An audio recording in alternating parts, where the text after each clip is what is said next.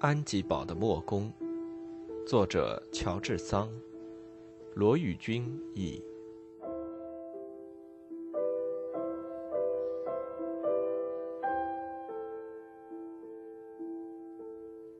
八，暴富的农人。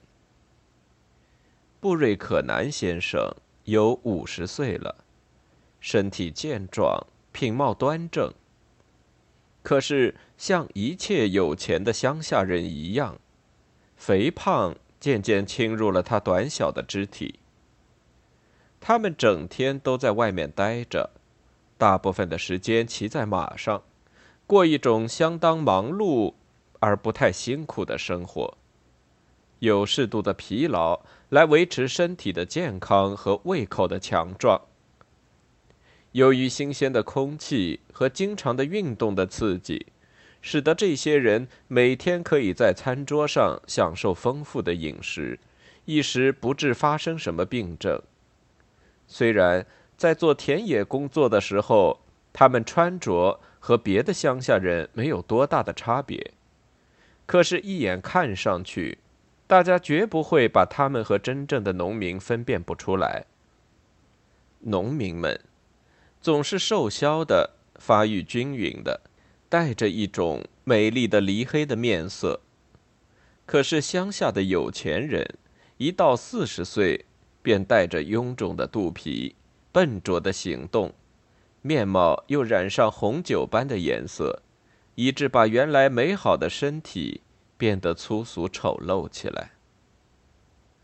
不管是那些起初过着农民简朴的生活，后来以自己的劳动而发了财的人，在身材发胖、皮肤改变颜色这一点上，也没有什么人能够例外的。人们常常这样说：只要一个农民又是酒又是肉的开始随便大吃大喝的时候，他就不能再劳动了。如果再要他恢复从前的劳苦工作，他一定很快的就会死去。我们因此也可以说，金钱进入了他们的血液，同他们的身体和心灵粘合在一起。他们一旦丧失了财产，他们本人的生命或者理性必定也就垮台了。对人类的忠诚，对宗教的信念。往往是和因安乐生活而在生理上和精神上所起的变化不相容的。愤恨他们，根本没有用处，他们是必然如此的。他们逐渐肥胖起来，一直到瘫痪或者变傻。他们追求和积聚财富的本领起初是十分高强，到了事业的中期便渐渐的消失。在以惊人的速度和技巧发财致富以后，他们就很快的堕落到迟钝、混乱和丧失能力的地步。他们这时候没有任何社会观念，没有任何进步思想来支持他们，消化成了他们生活里最重要的问题。以那样坚强的意志得来的财富。还没有达到稳固的时候，便因千百种愚拙的计谋，纠缠到千百种纷扰上面去。还不要说虚教驱使他们做出超过他们信用的投机生意了。于是，当他们的财富一旦到了最被人羡慕的时候，也就是到了他们破产的时候。布瑞可南先生还没有达到那种程度。他还在活动力和意志力充沛的年纪，还可以挣扎在骄傲和纵欲双重的沉醉里。可是我们已经可以看见，他的眼睛有点往下垂了，他的肚皮也大了起来，他的鼻子有点发亮。清晨一次酒，起床便喝两瓶白酒来代替咖啡的习惯。使得他强健的手有点神经质的发颤。所有这一切，预告那么有精神、能早起、有预见、精明强干的一个人，很快的就要丧失他的健康、记忆力、判断力，一直到丧失他那坚强的意志，终究成为一个所有精力消耗殆尽的醉汉。拙于言辞的容谈者，和容易受骗的当家人。他的面貌生得不算出色，可是年轻时还算好看的。他面部短而有力的脸纹，表现出异乎寻常的精神和冷酷。眼睛是活泼、黝黑而且厉害的，嘴唇显示出强烈的肉欲，额头又窄又低。头发是卷曲的，讲起话来又快又简短。在他的目光里，没有什么阴险；在他的态度里，没有什么虚伪。他绝不是一个奸诈的人。用现代社会的言辞来说，他那种对你的和我的之分极端的尊重，使得他绝对不会去做骗子。他赤裸裸、不顾廉耻的贪婪，使他无需乎掩饰他的意图。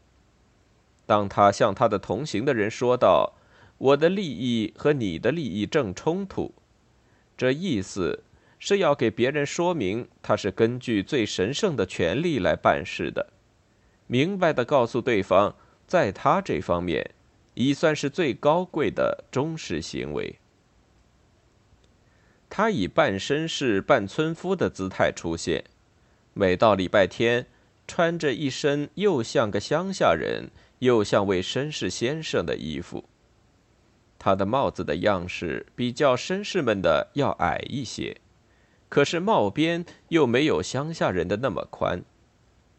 他穿了一身灰色的长衣，有腰带和折条束住他短短的腰身，看上去。好像是一个上了箍的粗筒那样。他的腿套发出一种永远去不掉的马厩里的气味。他的黑色的绸领带油腻的发光。这一位短小粗野的人物，给马塞尔一个讨厌的印象。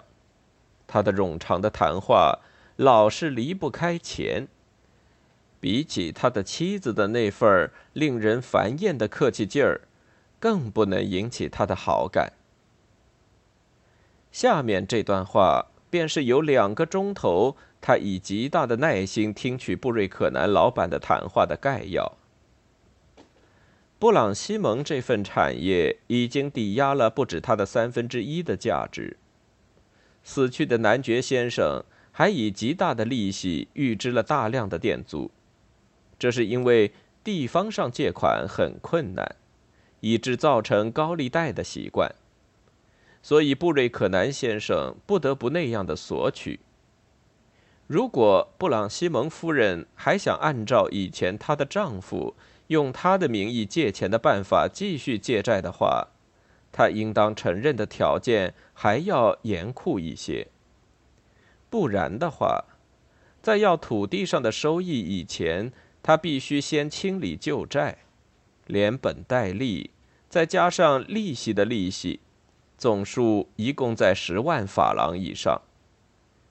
至于别的债主，他们想或者把借款全部收回，或者以投资的名义保存原来的债权。所以，现在的办法不是把产业出售，便是迅速的找到资金。总之，土地。仅仅值八十万法郎，他所背的债已经有四十万法郎了，而且还没有把欠布瑞克南先生本人的钱计算进去。这么一算，剩下的只有三十万法郎是布朗西蒙夫人唯一的财产。此外，她的丈夫为她的儿子留下或者没有留下的财产的情形。她还一点儿也不知道呢。马塞尔绝没有想到自己有这么大的亏空，即使一半的数字，他也没有预料到。债主们一直到现在还没有索讨，那是因为他们手里反正有字据，他们很放心的等待着。只要这位寡妇一来打听他的财产情况，布瑞克南先生便头一个先出面，或者请他立刻把借款全数付清，或者继续支付押款的息金。当他问到布瑞克南为什么她丈夫已经死了一个月，她还没有把她的产业的情况告诉他。他竟以一种极端无理的直爽态度回答他说：“他没有着急的理由，他的债权是靠得住的。业主一天不过问，佃农便得一天的利益，而且日子越久，息金积攒的也越多，又不会冒什么风险。”这个无可辩驳的理由，立刻使马塞尔明白。布瑞克南的人品如何了？不错，他回答道，脸上带着讥讽的微笑。这是这个农人所不理解，也不屑于去理解的。我才了解那是我的过错。我每放过去一天，我所亏空的比我以为可能得到的收益还要多。可是为着我儿子的利益，我要立刻防止这样的破产。布瑞克南先生，关于这个问题，我请求你给我一个好的指教。当布朗西蒙夫人听到他差不多已经破产的时候，态度是那样的镇静，使得布瑞克南先生很是惊奇。更使他惊奇的是，他还带着信任心向他请教。他又仔细打量了他一番。他看见他面貌上有一种狡猾的挑衅的神情，这是他那太露骨的贪婪引起来的。我看得清楚，他说：“你故意来引诱我，可是我不愿意使你家里的人责备我，这样会使得一个好人蒙受有所贪图而自献殷勤的劝人借高利贷的罪名。”布朗西蒙夫人，我应当郑重其事的和你谈谈，可是这里的墙太薄了，我要对你讲的话是用不着宣扬在外的。如果你愿意假装同我一道去考察一下旧寨子，我会对你说：第一，就像我是你家里的人，应当劝告你的话；第二，既然我是你的债主。我所希望你做的，你可以斟酌，是不是还有第三种办法？据我看，那是没有的。即使老寨子不是因为周围那些荨麻、恶臭的死招、倒塌的房屋和千百种废料，形成一片荒凉的杂乱景象，倒还能算作一个富有画意的古代遗迹。城壕里。长满了高大的芦苇，整个建筑物的正面爬满了常春藤。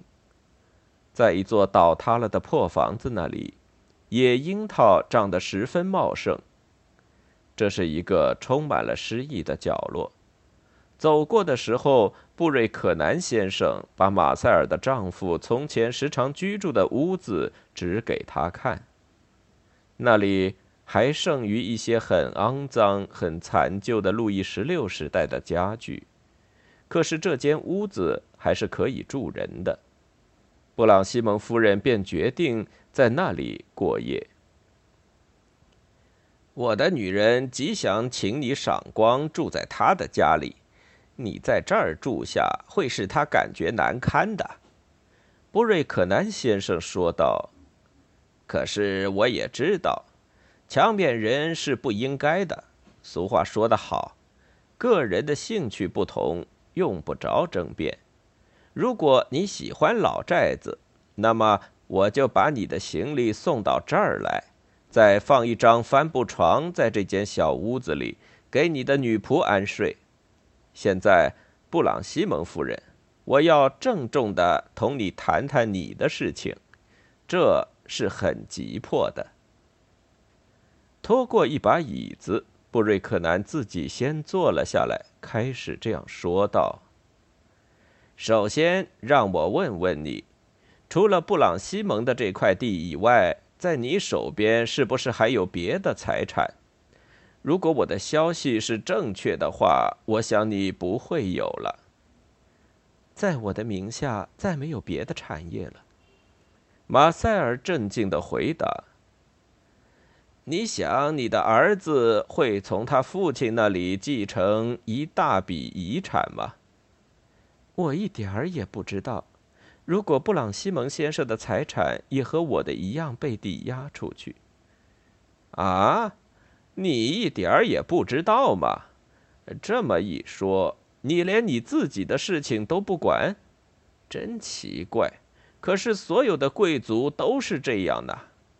我呀，我却不得不了解你的境况。我的营生和我的利益都命令我这样做。我一看死去的男爵先生的生活既然是那样的阔绰，而我当时又不能预料到他会那么年轻便死掉，我不得不了解他在他的财产上的耗费程度，以免当我借给他的债款一旦超出了这块地的价值，使我失去了保障。所以我派遣内行人各处奔走，各处查询。据我所知道的，到了今天这一天，他所留给你小少爷的财产的数字，准确到差不上一文钱。那么，请你告诉我，布瑞克南先生，这并不难，你自己也可以核算一下，顶多我也错不了一万法郎。你的丈夫大约有一百万的财产。他所剩下的不动产只有这些，可得要还九十八万或九十九万法郎的账。那么，我的儿子一点儿也没有了吗？马塞尔对于这个新的揭晓有点不安地说道：“你说的一点儿都不错，靠你个人所有的，有一天他还会有那么三十万法郎。”如果你愿意把这笔财产料理一下、清算一下，那还是很可观的。按土地的收益来算，它还能代表着六七千磅的年金。如果你靠它生活，那更是可观了。我可不愿意败掉我儿子将来的唯一生活依靠。我的责任是尽量摆脱我现在所处的困境。在这种情况之下嘛，啊，听吧，你的土地和他的土地的利息只有两分，你们每人所付的债的利息是十五分到二十分，再加上利滚利，你们所欠的债款将会毫无止境的、很快的增加起来，你将怎么办才好呢？应当卖掉，不是吗？随你的意思，我想那当然是为了你的利益。可是还有一种办法，既然在一个长时期内你可以享受你儿子的那份财产，你是不是愿意利用目前的混乱情况，先替你自己捞上一把？不，布瑞克南先生，我没有这种打算。可是你很可以从这份产业上弄一笔钱呢。既然小少爷将来还可以从他的祖父母那里继承一些财产，到他成年的时候，他总不至于破产的。你想的很好，马塞尔冷淡的说道。可是我完全不想那么办。我要把它一起卖掉，以免眼看着不断增长的债务超过了这份产业的价值。至于我个人的财产，我愿意彻底把它结算清楚，以便有适当的进款来抚养我的儿子。那么你是要把布朗西蒙卖掉吗？是的，布瑞克南先生，立刻卖掉。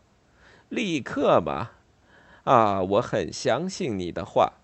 处于你当前的境遇，如果要想干脆的从这里面摆脱出来，最好是一天也不要等待。因为每过一天，对你的钱袋来说都是一个漏洞。可是要立刻卖掉这么大的一份地产，你以为那是容易的事吗？不管是整个出卖，或是分段出卖，这就好像说，从今天到明天，人们就可以为你修造像这样大的一座宝寨，相当坚固，足以维持五六百年之久。那同样是不可能的。你要知道，到了今天这一天，大家只晓得向工业、铁路、大企业上投资，那里不是百分之百的赔，就是百分之百的赚。至于地产嘛，已经成了被驱逐的魔鬼了。在我们这里，大家都想卖，可是没人愿意买。大家对于把大量的资本投在田沟里去换取微薄的出息，都感到没有味道。土地只对于长远住在它上面，在那里生活、省吃俭用、靠它起家的人是好的，这是像我这样的乡下人心爱的东西。可是对于你们这些城里的人，可就是一份可怜的产业。一份价值五万法郎的田产，至多别超过十万法郎。在与我相同的人们当中，还可以找得出一两个急于添置产业的买主。一份价值八十万法郎的产业，一般说来超过了我们的经济条件，那便要在巴黎你们的公证人那里去找一位不晓得怎么安排他的资金的大资本家了。你想，在今天这一天，有很多这样的人吗？既然他们可以向交易所投机、赌轮盘赌、投资开煤矿、修铁道和用别的千百种赌法去发财，不然你得遇上一个胆怯的老贵族，生怕发生革命，他宁肯把他的金钱放在仅有二成利的土地上面。也不愿意去干那在今天这一天引诱着每一个人去干的发财的投机事业上面。即便如此，在他所想买的土地上，还得有一所漂亮的住宅，以便使这位年老的有钱人能够在那儿度过他的残年。可是你看看你的宝债，就凭他的材料，我就不想要他。拆卸下来的腐朽了的木料和那些碎砖头，还抵不上拆卸的工钱呢。要不然，你可以张贴广告，定于某一天早上出卖你的田地。你可能等上十年，你的公证人可以按照惯例，在他的公告牌上大肆宣传的说，他可看三成乃至三成半的利。可是那是枉然的。因为他们会来看我的契约，便知道除去纳税以外，实际上还看不上二成利。你的契约，也许是在预先支付给布朗西蒙先生的款子的条件之下订立的，对吗？马塞尔微笑的说道。一点儿也不错，布瑞克南坦白的回答。而且我的契约的期限是二十年。只过了一年，还有十九年，你一定很清楚这件事。你在那上面签过字，也不尽然。你也许没有看见过那张，哎，那有什么可说的呢？那是你自己的错嘛。我并不抱怨什么人。我既然不能整个把它卖掉，那么零卖呢？零卖。如果你要那样做，可以多卖一些钱，可是人们不会付你的款子。为什么？因为你不能不卖给很多人，他们大多数都是无力支付款项的。那些乡下人，最好的是一文一文的付，经过长久的时间才能付清。至于那些最穷的人，他们也想置点地。如像在今天这一天，大家都想这么办的，可是十年以后，他们也交不齐钱，你不得不把地再要回来。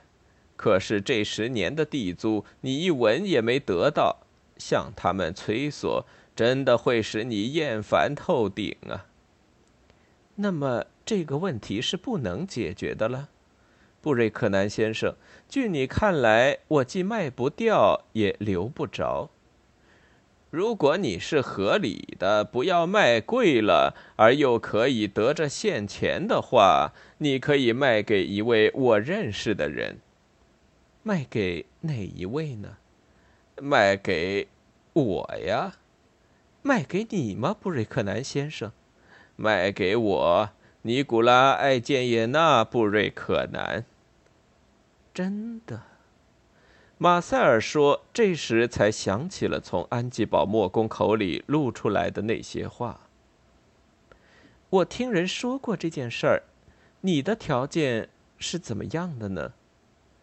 我去和你的那些取得了抵押权的债权人交涉，我把田产分割起来，我卖一些出去，买一些进来，我保留一些对我相宜的。”我把剩余的款子交付给你。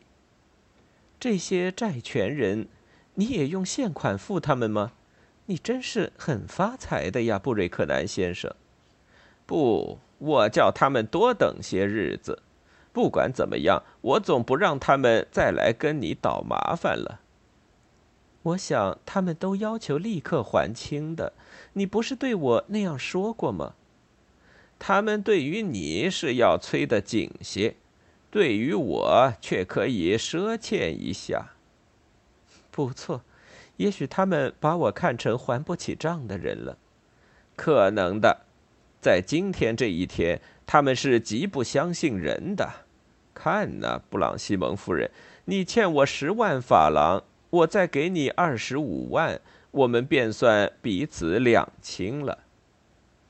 那就是说，你想拿二十五万法郎买价值三十万的产业，这是你理所应当给我的一点点好处。我付的可是现款，你一定会说，我有现钱就不必再付利息，对于我是有利的。你这份产业马上就能变成现款，对于你也是有利的。因为再延迟一些日子，可就一文钱也拿不到手了。那么，你想利用我目前的困难情况，叫我把仅仅剩下的这点产业还要减价六分之一吗？那是我的权利。换一个人还更厉害呢。你要相信，我可是尽量的在为你的利益着想。就这样吧。